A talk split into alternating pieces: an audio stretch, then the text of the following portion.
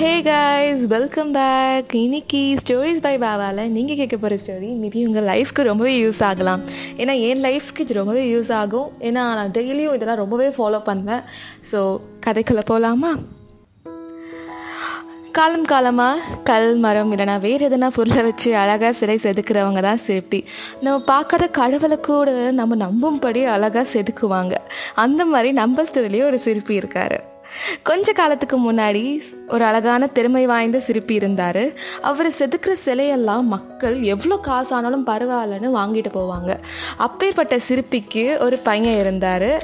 அவனுக்கும் சின்ன வயசுலேருந்தே சிற்பி கலையை சொல்லி கொடுத்து வளர்த்தாராம். அவனும் வளர்ந்த பிறகு தன் அப்பாவுக்கு ஈக்குவலாக சிற்பி தொழிலை வளர்ந்து வந்தான். பட் அவன் அப்பா எப்பவுமே இவன் செய்கிற சிற் சிலையிலேருந்து எதனா ஒரு குறைய கண்டுபிடிச்சிட்டே இருப்பாராம். அது அவனுக்கு எப்பவுமே பிடிக்கவே இல்லையாம். தான் அப்பா சொல்கிற குறையெல்லாம் அவன் சரி பண்ணி சரி பண்ணி சரி பண்ணி தன்னை தானே இம்ப்ரூவ் பண்ணிட்டு தன் தொழிலில் ஒரு பெரிய ஒரு சிற்பியாக வந்தான்.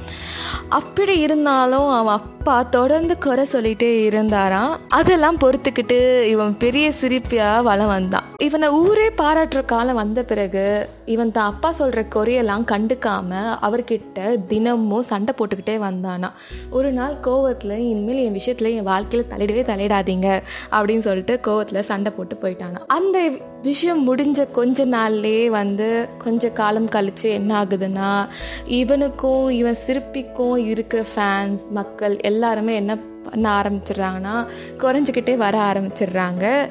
இதெல்லாம் பார்த்து இவன் என்ன பண்ணுறான்னா தான் அப்பா கிட்ட அகெயின் போய் நிற்கிறான் எனக்கே இதெல்லாம் நடக்குது.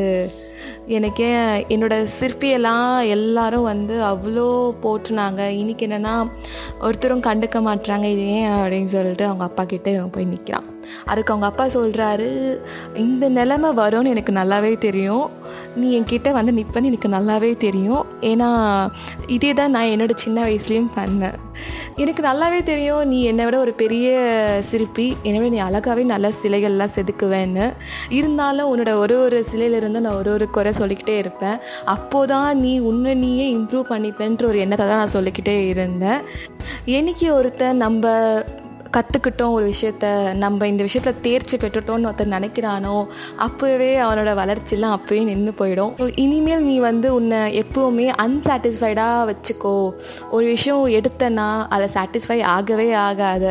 அதில் என்ன ஒரு க குறை கண்டுபிடிச்சி உன்னை நீயே இம்ப்ரூவ் பண்ணிக்கிட்டே வா அப்படின்னு சொல்லிட்டு அப்பா வந்து பையனுக்கு ரொம்ப ஈஸியாக அதை வந்து ஒரு பெரிய விஷயத்த சொல்கிறாரு ஸோ அதுதான் மக்களே சிற்பி சொல்கிறபடி தான் நம்ம லைஃப்லேயும் நம்ம எப்பவுமே வந்து அன்சாட்டிஸ்ஃபைடாக தான் இருக்கணும். ஒரு விஷயத்தை எப்போ நம்ம கற்றுக்கிட்டோம்னு நினைக்கிறோமோ அப்போ தான் நம்மளோட வளர்ச்சி எல்லாம் முடிவடைகிறது ஸோ இதே தான் நான் என் டெய்லி லைஃப்பில் எப்பவுமே ஃபாலோ பண்ணுவேன். ஏன்னா என் யாருமே வந்து ஒரு விஷயத்த முழுசாக யாரும் கற்றுக்க முடியாது.